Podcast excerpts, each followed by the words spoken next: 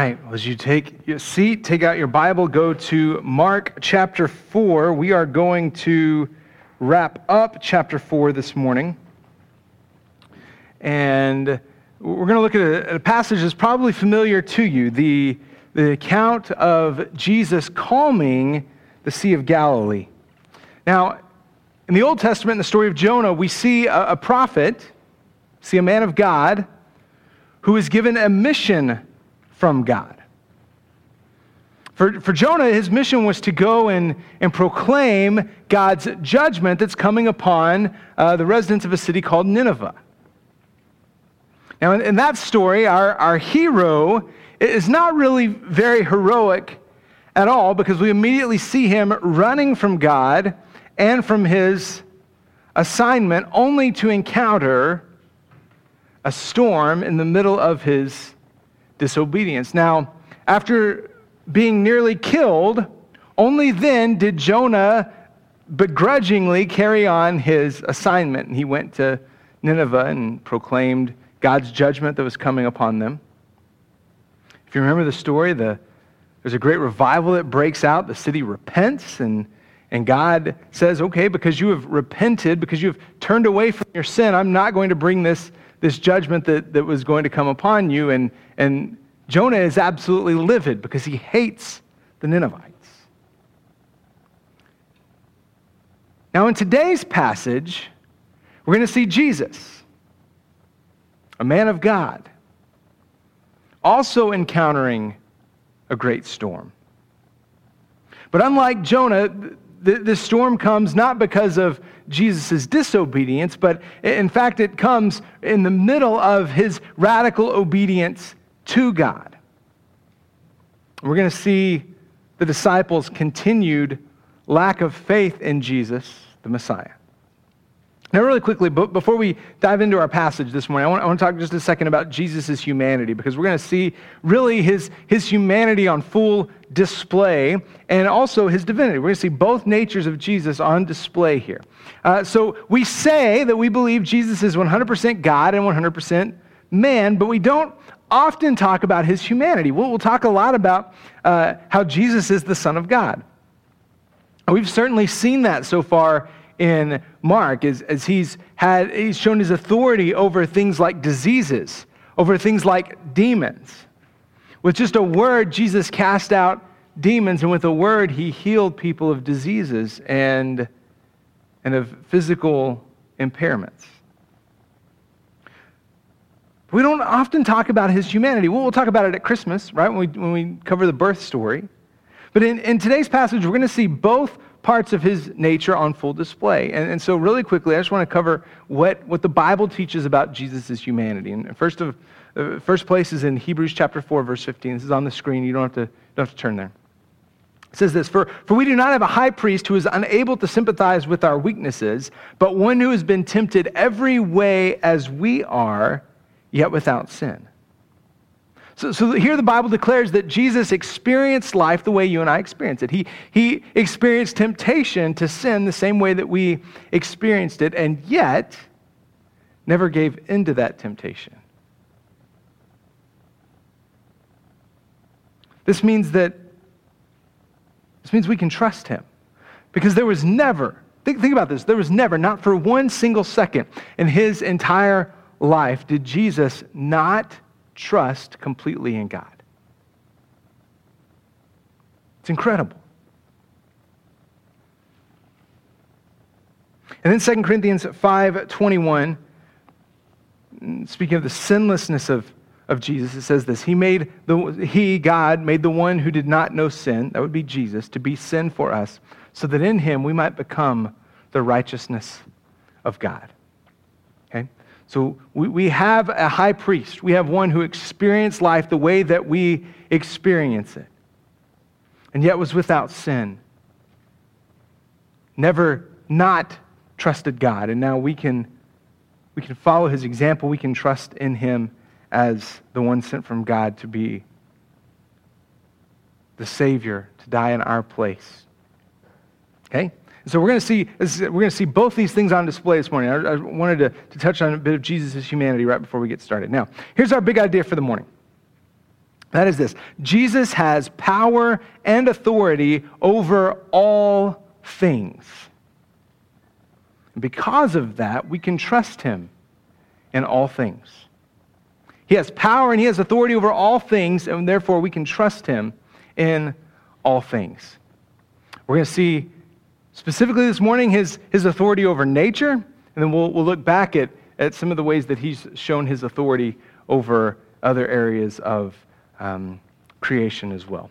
So, if you will, uh, turn to Mark chapter 4. We'll begin in verse 35. Let's stand as we read the word the Lord has given to us this morning. Mark 4:35 says this, "On that day when evening had come, he told them, "Let's cross over to the other side of the sea." So they left the crowd and took him along since he was in the boat. And other boats were with him. A great windstorm arose, and the waves were breaking over the boat, so that the boat was already being swamped. He was in the stern, sleeping on the cushion. So they woke him up and said to him, Teacher, don't you care that we're going to die?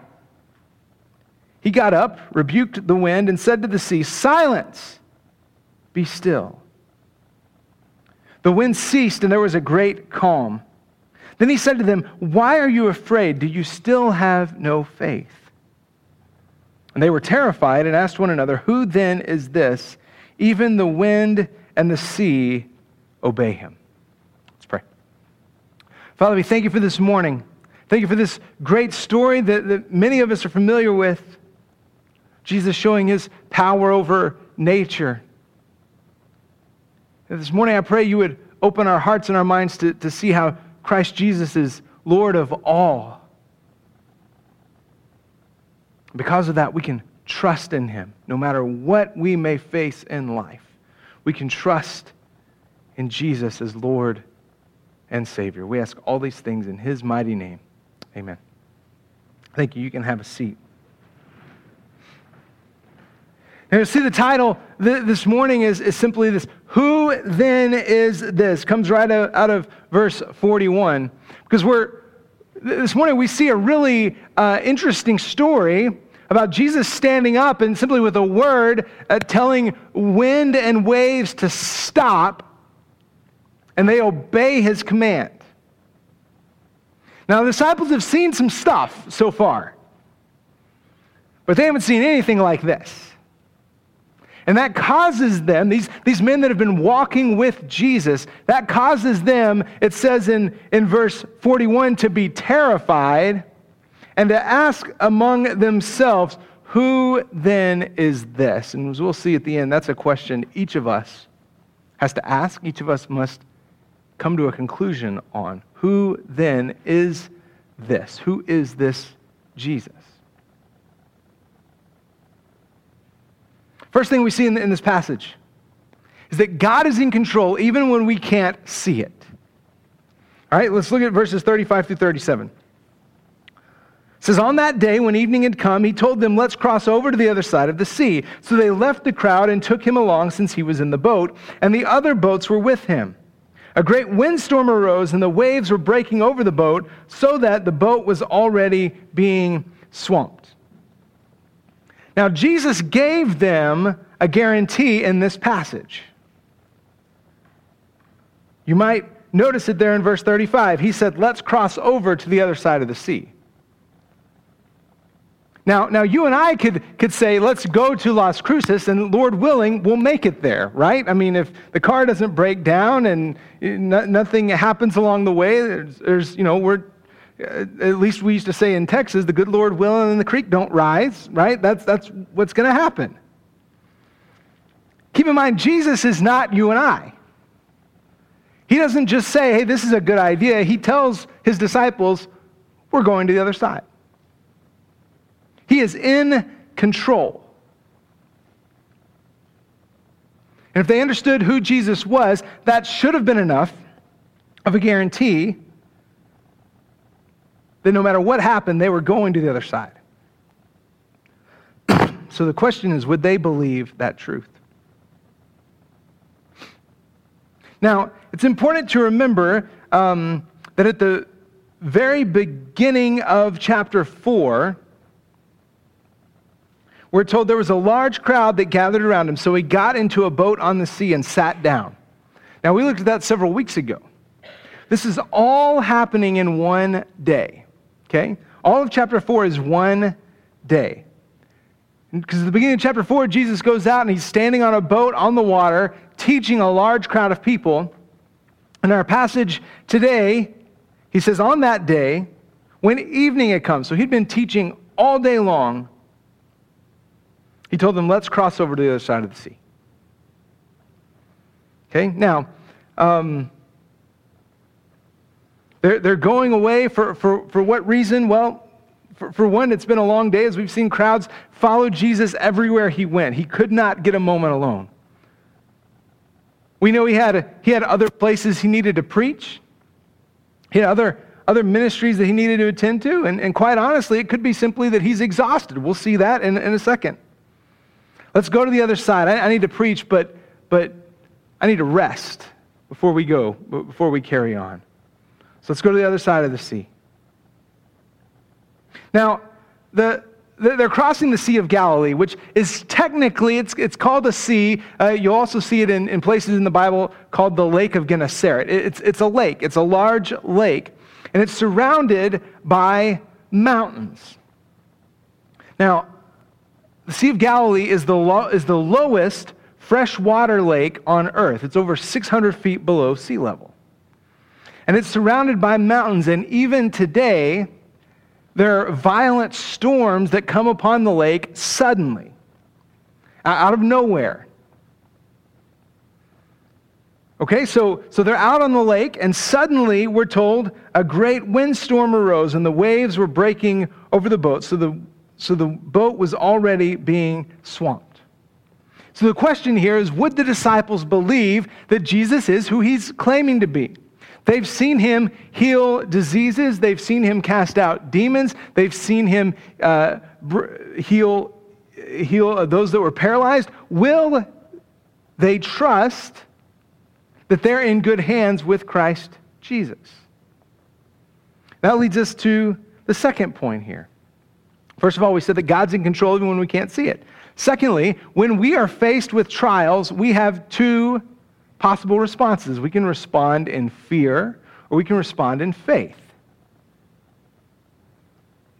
See that in verse 38. He was in the stern, sleeping on the cushion, so they woke him up and said to him, Teacher, don't you care that we're going to die?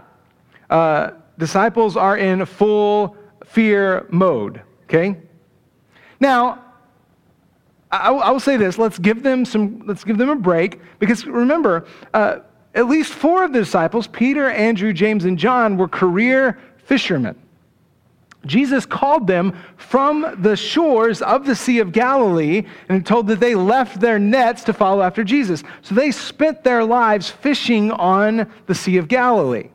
This was not the first storm they had experienced, and these fishermen are fearing for their lives. So this is not just a, just a normal storm. This, this is a bad one, and these lifelong fishermen who've spent many hours out on this lake are fearing for their lives. It's bad. Okay? Meanwhile, Jesus is fast asleep. I told you we're going to see his humanity on display here. Why is he fast asleep? What spiritual lesson can we learn from the fact that he's fast asleep? You know what we learn here? He's tired. That's what we learn. He is exhausted. And he's in the back of the boat, asleep on the cushion, and even the, the, the rocking of the boat is not enough to wake him. Wives might understand what it's like to have a sleeping individual who will not wake up. At least Michelle tells me that's, that's how I am at times. But I think he's also asleep because he has a complete trust in the Father. Even in the middle of a violent storm, he knows that God is in control. Now, for the disciples, don't we learn something about what it means to trust Christ in the middle of really bad circumstances? Isn't that where the rubber meets the road of the life of faith? When when things are not going well. When life is a struggle, that's when faith oftentimes becomes real. So, how do you respond when you face trials? Now, I, I don't want to take this out of context and say that because Jesus calmed the storm on the sea, he can calm all the storms in your life. I think, I think that goes too far. And I think that goes beyond what the story teaches here. But it what we see in this story is that God is in complete control. See, so far we've seen Jesus cast out demons, we've seen him heal disease, and now we're about to see him in control even of nature itself. We're going to see that he is in control of all things.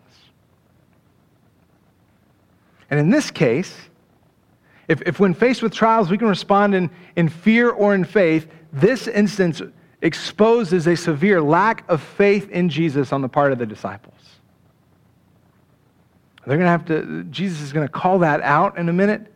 He's going to, he's going to expose. Sometimes the, the only way that our uh, faith grows is by having a lack of faith exposed, right? Having this, this area of my life is one that I'm, I'm just not comfortable right now for whatever reason releasing and letting Christ have complete sovereignty and control over. And sometimes those, those, those areas have to be exposed before we're able to allow Him to step in and take control. But make no mistake, we, we see this as well.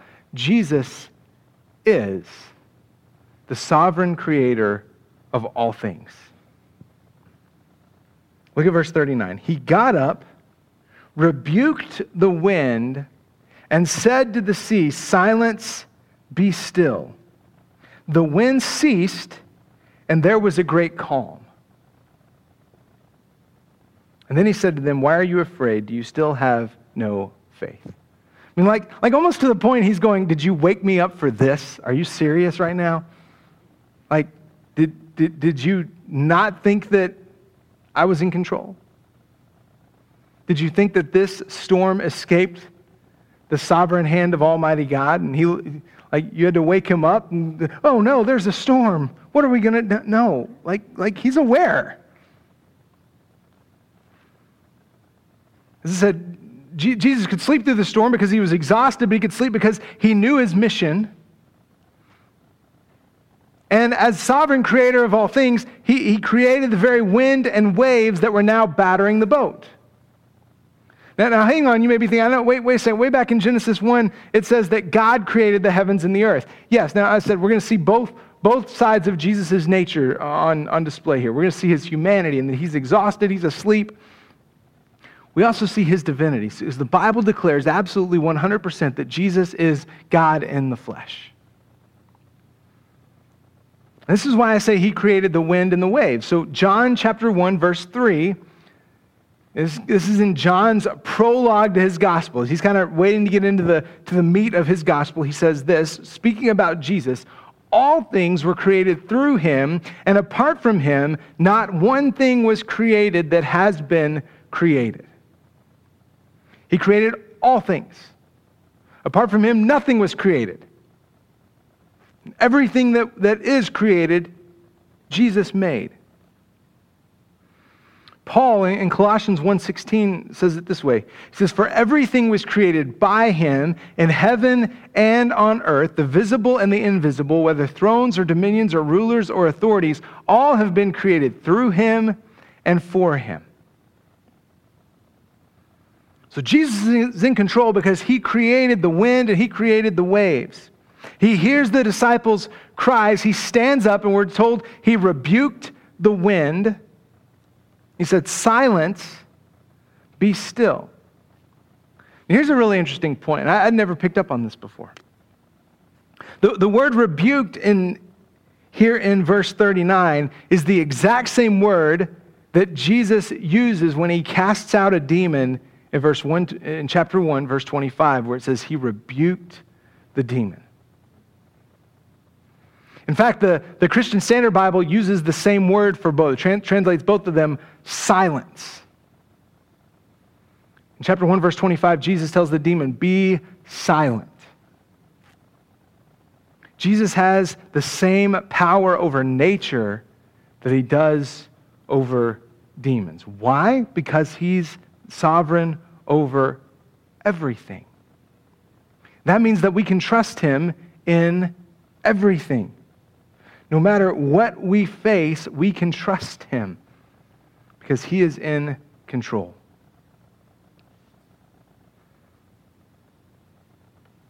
And finally, we all have to answer this question Who then is this? Verse 41 and they were terrified. Apparently, the only thing scarier than thinking you're going to be killed by wind and waves is realizing that you have the creator of the wind and the waves in the boat with you. To the point, I mean, their, their terror just shifted from one way, from, from one thing to another, right?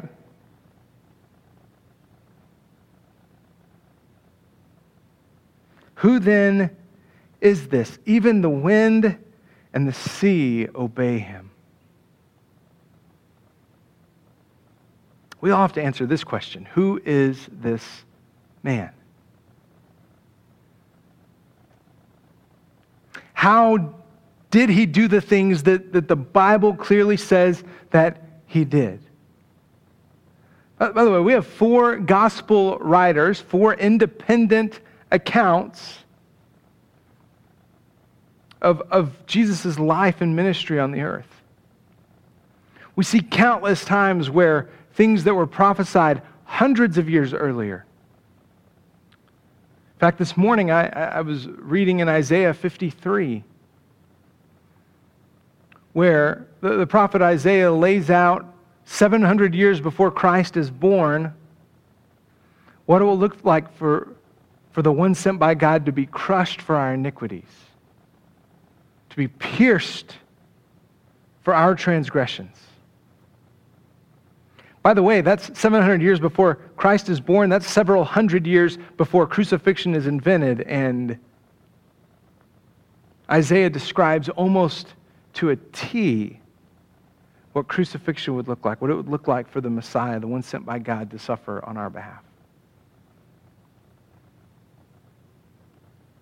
We see Jesus doing things that only God can do, like casting out demons, healing diseases, calming storms. We see Jesus teaching in a way that baffled everybody he, he, who heard him because he didn't just say, This is what so and so says about this passage, this is what so and so says about this passage. He would rather teach and say, This is what this means.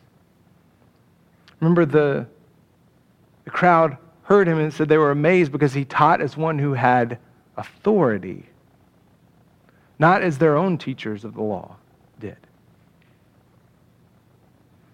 So the Bible proclaims that, that God created everything good. That He created us to be in right relationship with Him, but because of sin, which is choosing our way over God's way, because of sin, we are separated from God.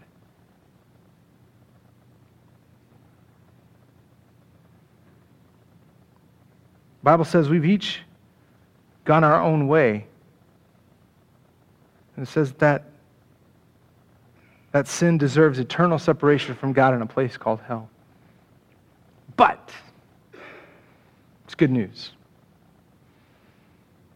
Bible says that God sent Jesus, his only son, to take our place, to take our sin. He made him who knew no sin, as we saw at the beginning, to be sin for us, that in him we might become the righteousness of God, that He would take our sin and in turn He would give us His righteousness. We could be brought back into right relationship with God the way He designed it. We get to pursue God's design for our lives. And it all comes down to this question Who is this? Who is this Jesus?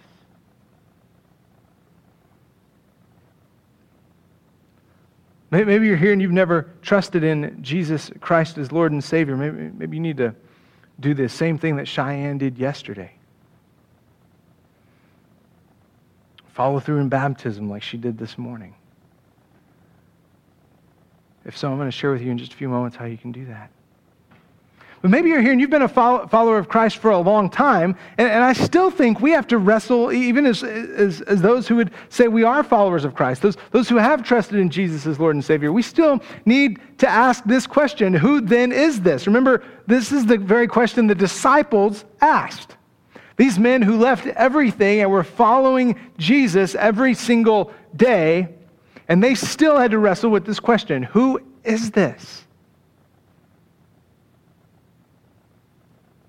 What, what, what does it mean to trust Jesus in every area of my life? Where, where are those areas that I'm, I'm not willing to, to give up control?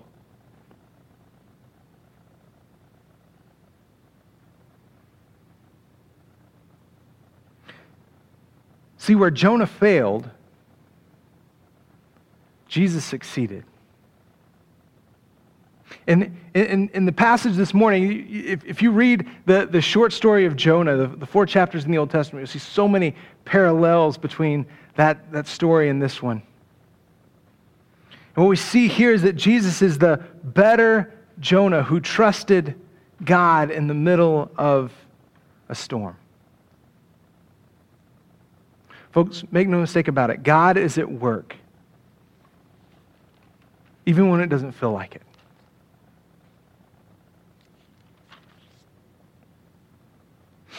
I heard a great quote one time, and it stuck with me, and I think this is, this is helpful. That is, never come to your conclusion about God based on your current circumstances. Never come to your conclusion about God based on your current circumstances.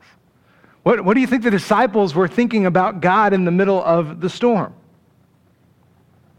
I think they were thinking, man, we just need to wake Jesus up and he'll, he'll calm everything down. Like with the word, he'll, he'll, he'll say the word and he can, he can stop it all. You, or, or, do you think they, their faith even went a step further and thought, you know what, we can just let Jesus sleep because he's, he is God, he's in control of this, and, and even though it looks kind of bad, he, he, nothing's going to happen. No, you know why I think they woke Jesus up? Because they needed help. They, they, needed, they needed another hand to help with the boat.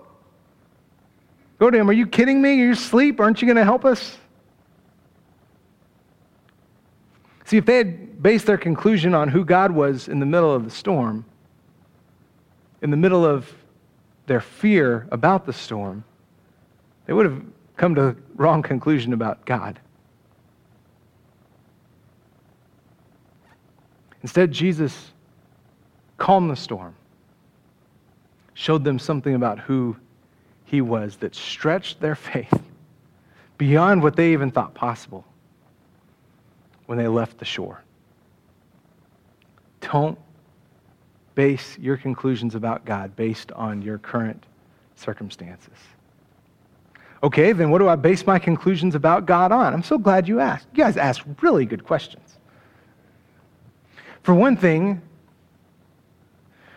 in the Bible, we have thousands of years of history of people who have walked with God. Some that, that set great examples for us to follow, some that set great examples for us to avoid.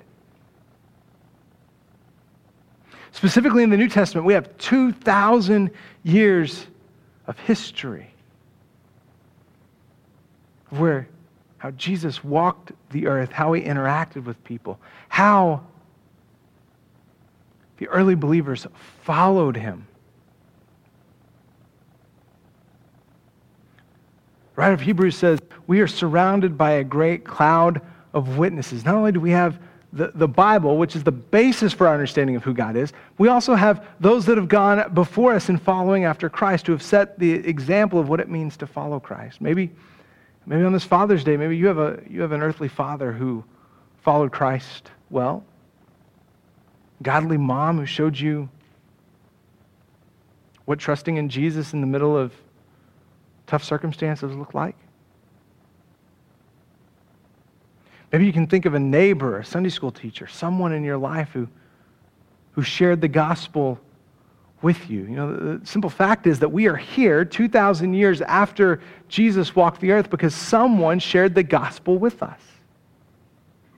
We came to trust in Jesus as Lord and Savior.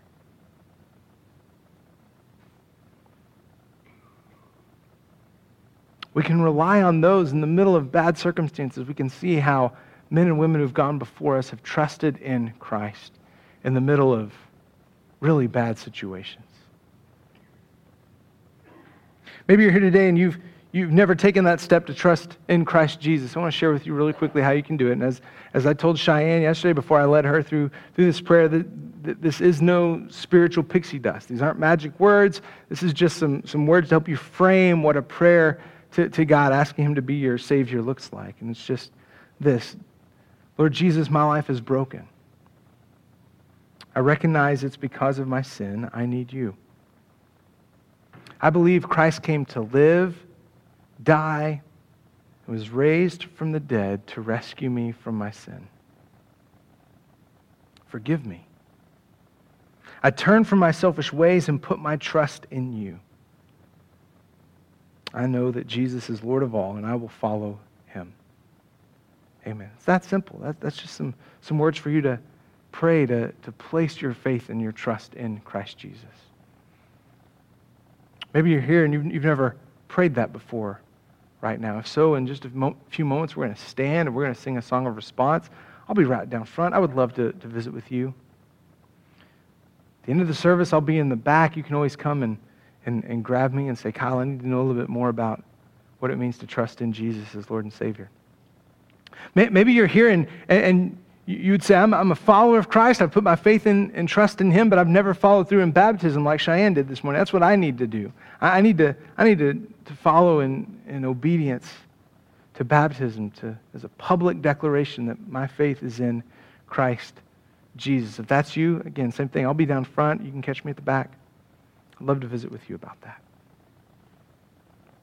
Folks, this morning, let us understand, let us believe that Almighty God is always in control, no matter what the circumstances look like at the moment. May we trust in the God who calms the storm.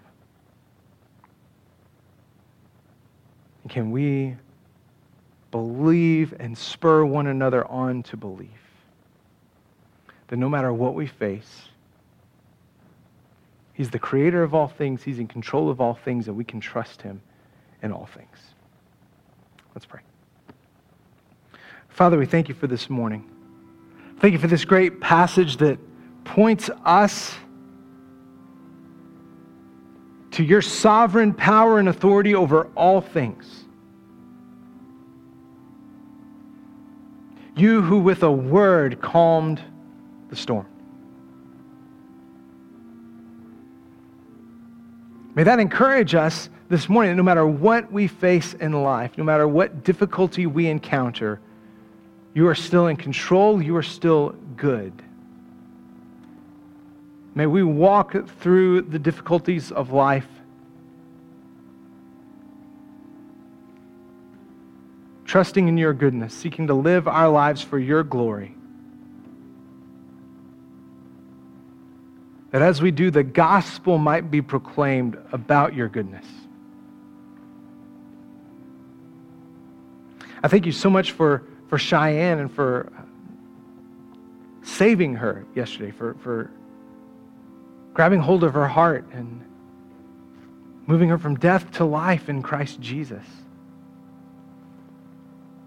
For her stand this morning and, and being baptized and declaring that, that she is a follower of Christ. I pray there are others in the room this morning that whom you would call in the exact same way.